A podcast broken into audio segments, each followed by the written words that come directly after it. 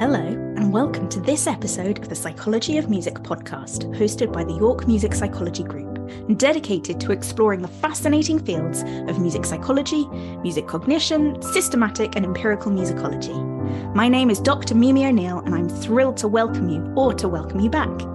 The goal is to share our work with each other in the field and also to make these exciting topics more accessible to non specialist audiences. So, whether you are a researcher, a student, a musician, a music lover, or just curious about the way that we interact with music, you're in the right place. We'll feature interviews with experts in the field who are sharing their latest research findings and providing practical insights into how the new knowledge created can be applied. Today, we are joined by Tom Collins, a founding member of the Music Cognition Matters Speaker Series. Tom is currently an Associate Professor of Music Engineering Technology in the Frost School of Music, University of Miami. He is the principal investigator of the Music Computing and Psychology Lab there, and in addition to that, Tom was once again part of the UK entry for the AI Song Contest, an international competition inspired by Eurovision, exploring the use of artificial intelligence in the songwriting process.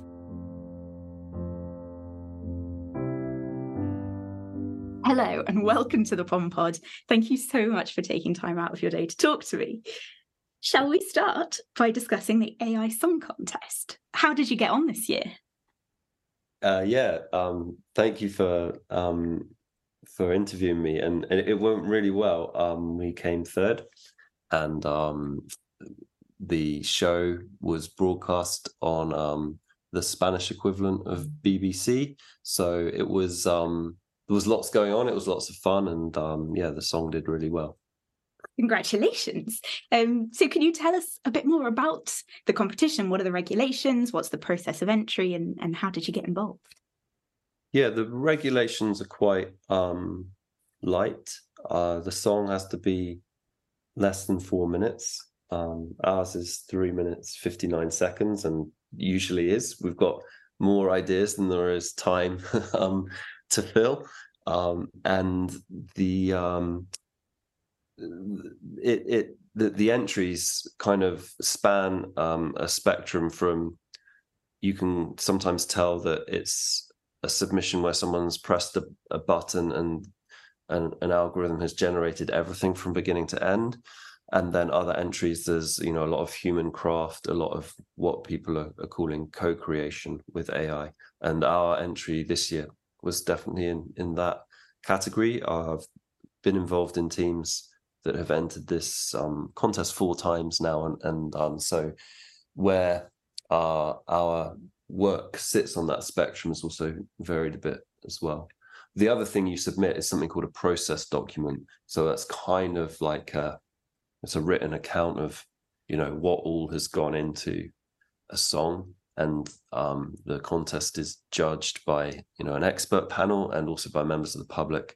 I don't think the members of the public see the the um, the process document. I mean, you know, they wouldn't necessarily want to read it anyway if they did see them. I don't think they're necessarily also hidden away or secret, but um, basically they evaluate it on listening to the songs. But the judges also pay close attention to the ingenuity or the novelty or the extent to which AI has been used.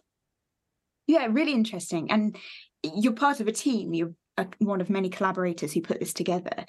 Who are these collaborators and what should we know about them?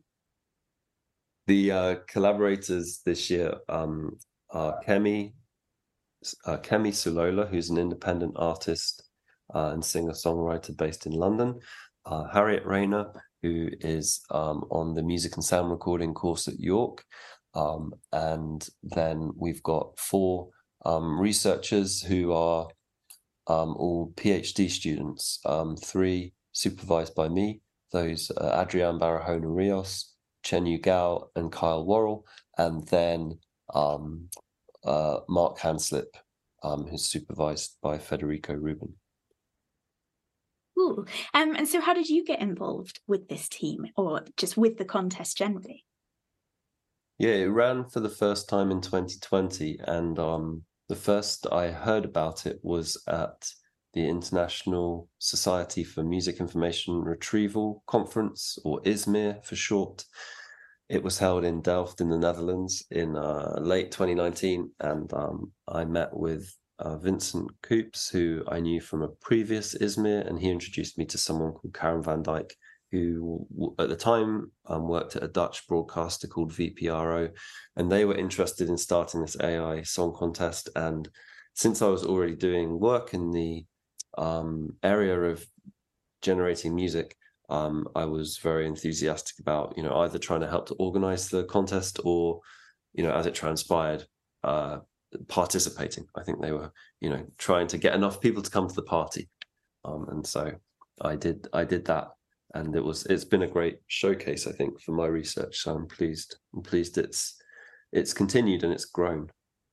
Yeah, absolutely. Um, and we're really lucky. We're gonna be able to play you a little clip. But before we do, Tom, do you want to just describe this year's entry to us?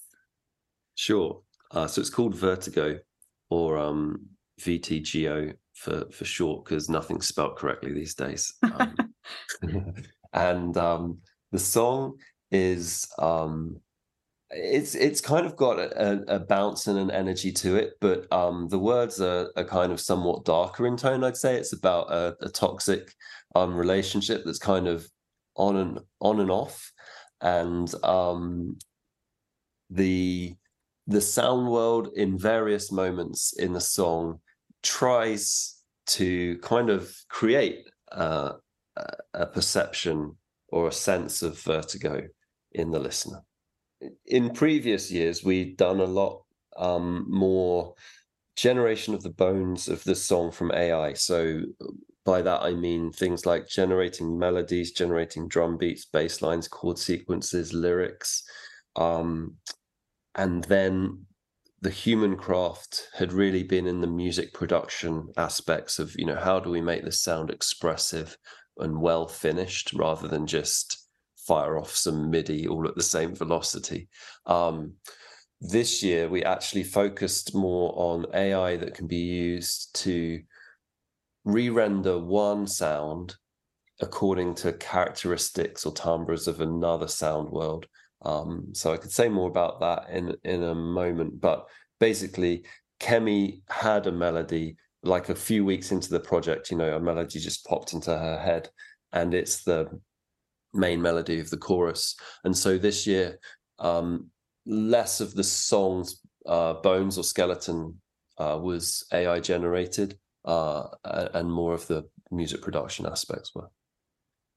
Great. So here it is, a short clip of Vertigo, this year's UK entry to the AI Song Contest.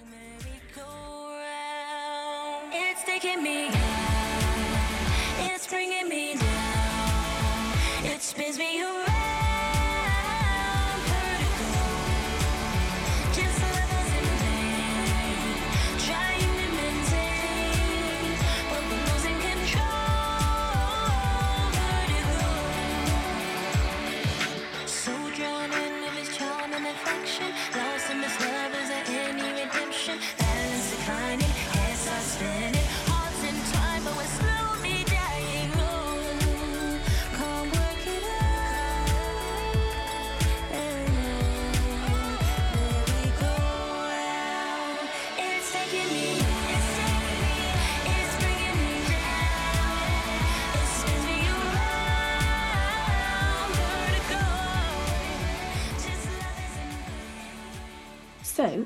Opinion, is AI taking us to the next level of creativity, or are we using it perhaps as a replacement? And actually, related to that, should artists be concerned about that replacement? And I suppose what I'm asking is is the societal fear of AI justified in this context?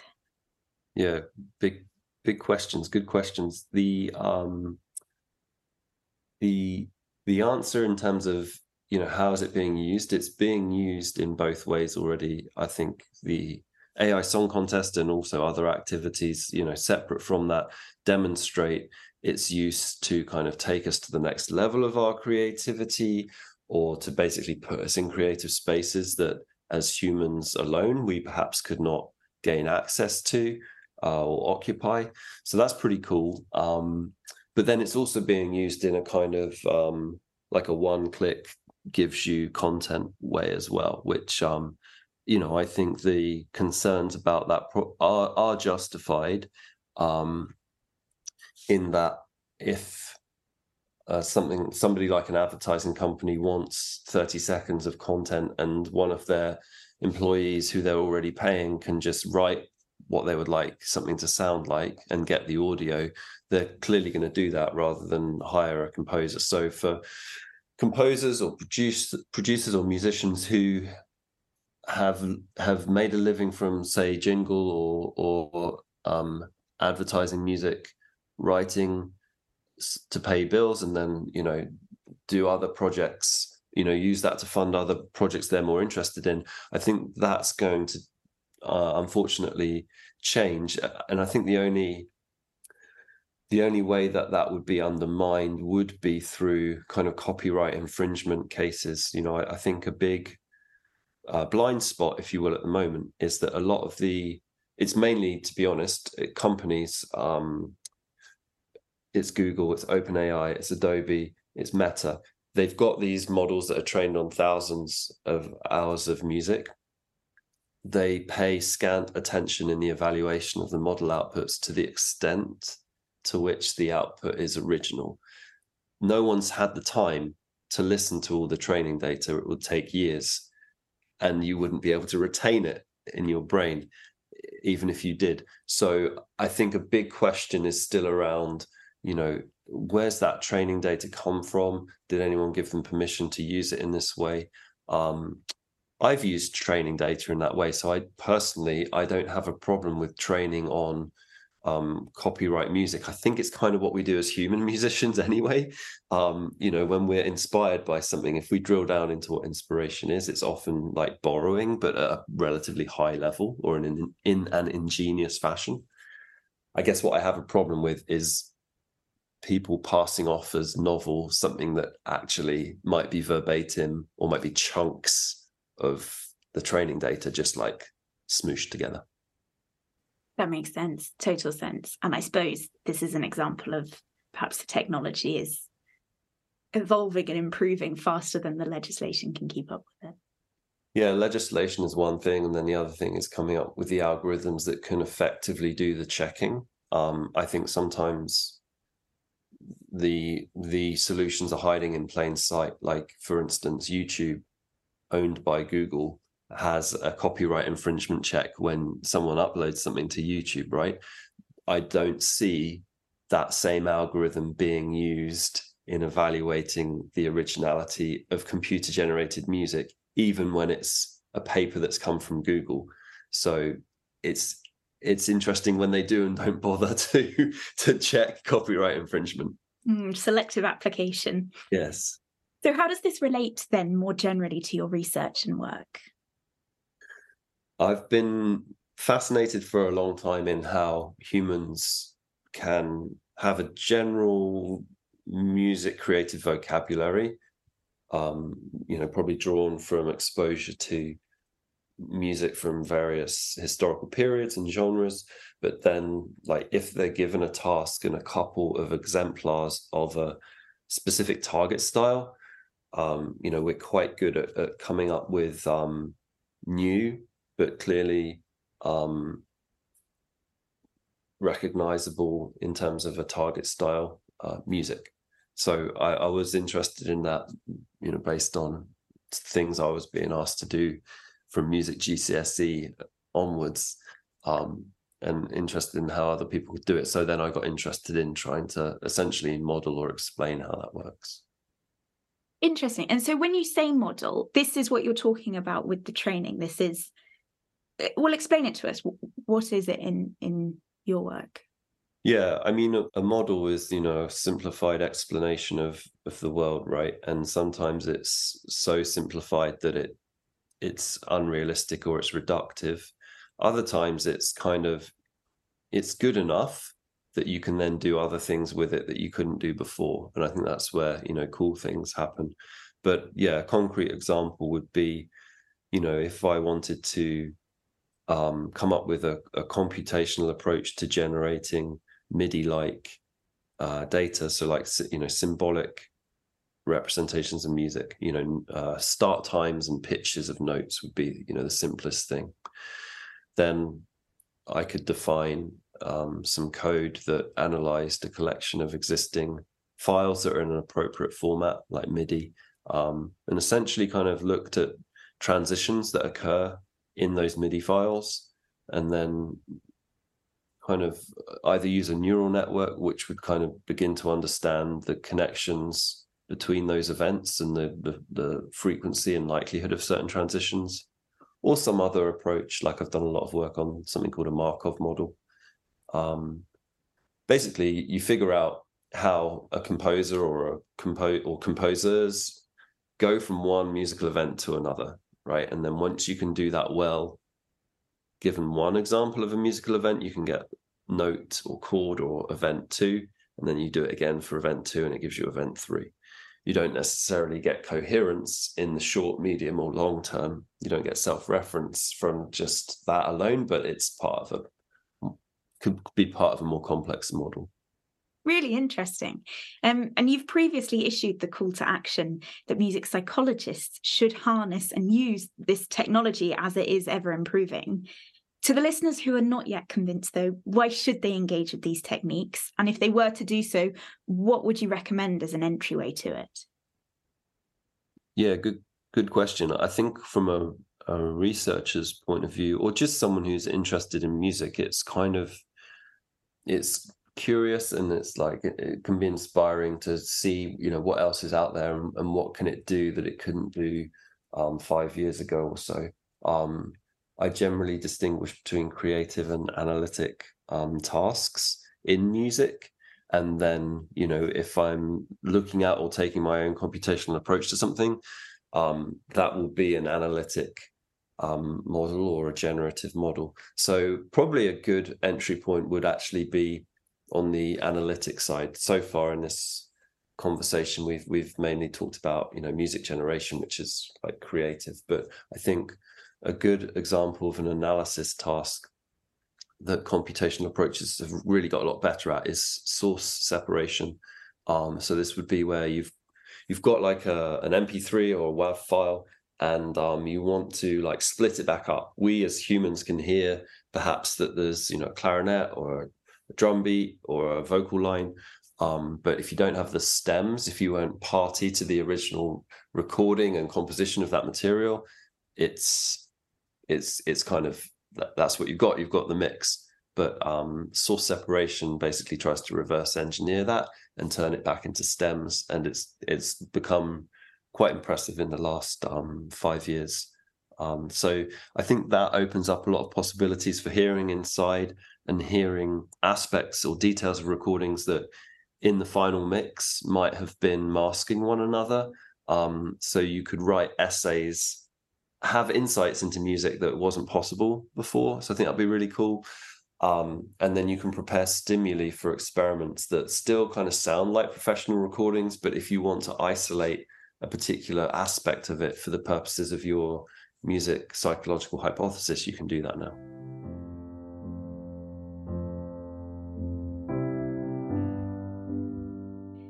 we run alongside an online speaker series in which people working loosely in the field of music psychology and cognition present their work and start a conversation. These take place at 2:30 GMT on Fridays and are totally free and accessible to you all. You can find the joining instructions on the Music Cognition Matters website, which is linked in the show notes for this episode. As well as chatting to me for the podcast today, Tom presented as part of the speaker series last Friday. Can you give us an overview of what you covered in your presentation?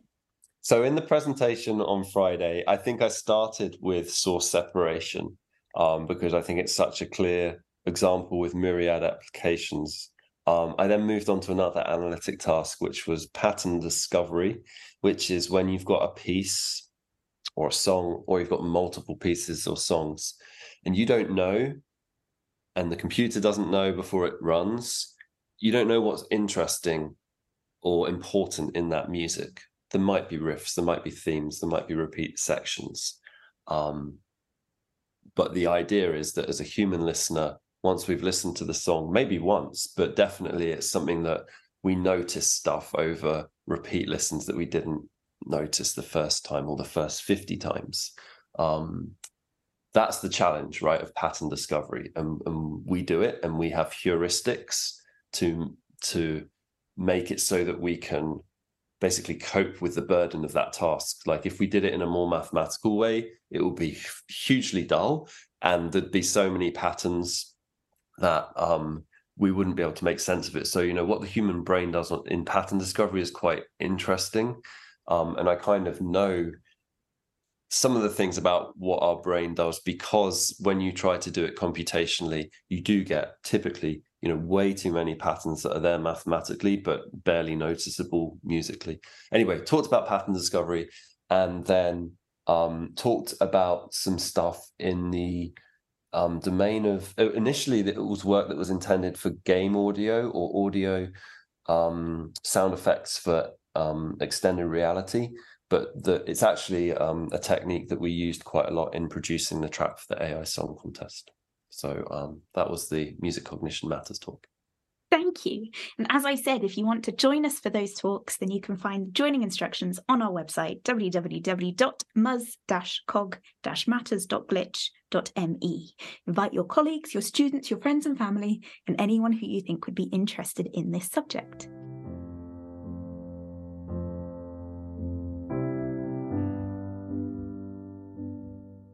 So I'm always interested to know what else people are working on. Have you got any other research projects happening that we can look forward to hearing more about in the future? Yes, there's um there's one that um relates to the earlier conversation around um you know being fearful of AI.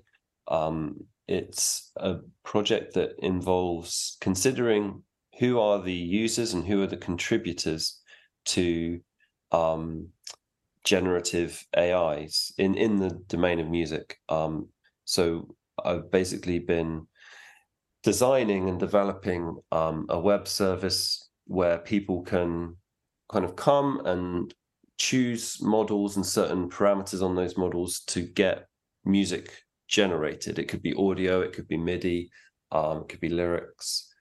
And then the idea is to kind of think about who are the contributors, who makes that possible.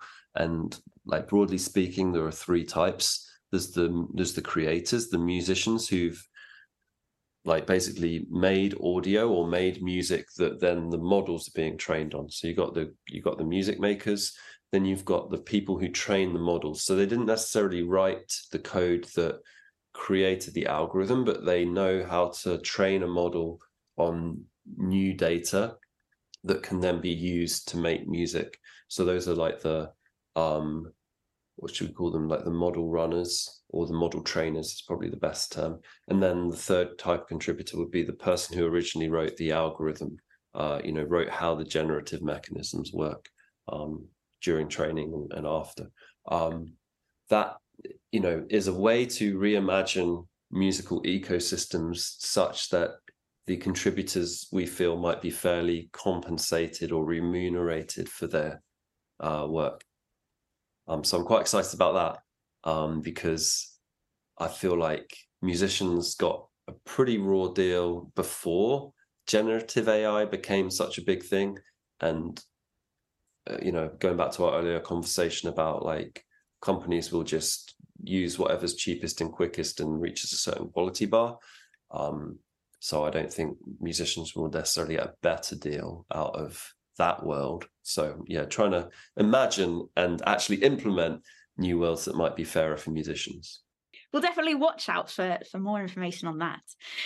My final question that I ask all guests is what are the most interesting questions that have not yet been explored in music cognition, music psychology? What are the topics that interest you and that we can still learn more about? Yeah, great question. Um, I was telling some of my undergrad students on Tuesday about the Wundt curve and about um, you know how we can write a piece of music and even though the technology has moved beyond this the vast majority of people listen to an authoritative version of a song and it's essentially the same for all listeners um, I think Apple is making some steps in providing um, spatial audio renderings via um, the um, the Apple Music offering. Um, but I guess from a music psychological point of view, you know, no one's Wundt curve is exactly the same as another person's, right? And I guess that's why different music genres or different remixes of songs exist because they really tap into people's personal preferences in music. Um, so I kind of imagine uh, like a set of questions that haven't really been fully addressed yet, and maybe they haven't even been asked around how we can utilize technology that is already at our disposal, but for basically hitting anyone's sweet spot for like a particular version of a song based on, you know, knowing relatively harmless or perhaps more scary and involved information about their background and their listening habits, right? Like, um, I think that would be a cool um, project that um, ha- hasn't yet um, really come to, to life in the world. Interesting. Some interesting ethical questions there that I think you have foreseen already. So let's uh we'll see how you navigate those. Yeah. Um, thank you so much for your time today and for sharing your work with me. Um, we're really looking forward to, to seeing how that progresses. And congratulations again on your success in the AI con- song contest. You're welcome. Thank you, Mimi. Thanks for listening, and I hope to welcome you back for our next episode. This episode was produced by Ben Forsdick and supported by the University of York Enhancing Research Culture Fund.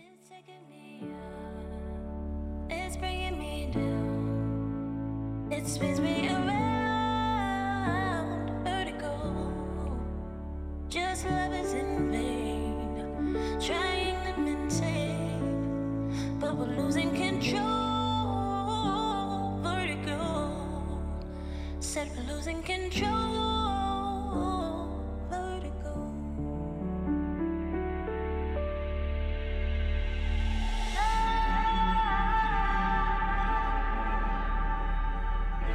It's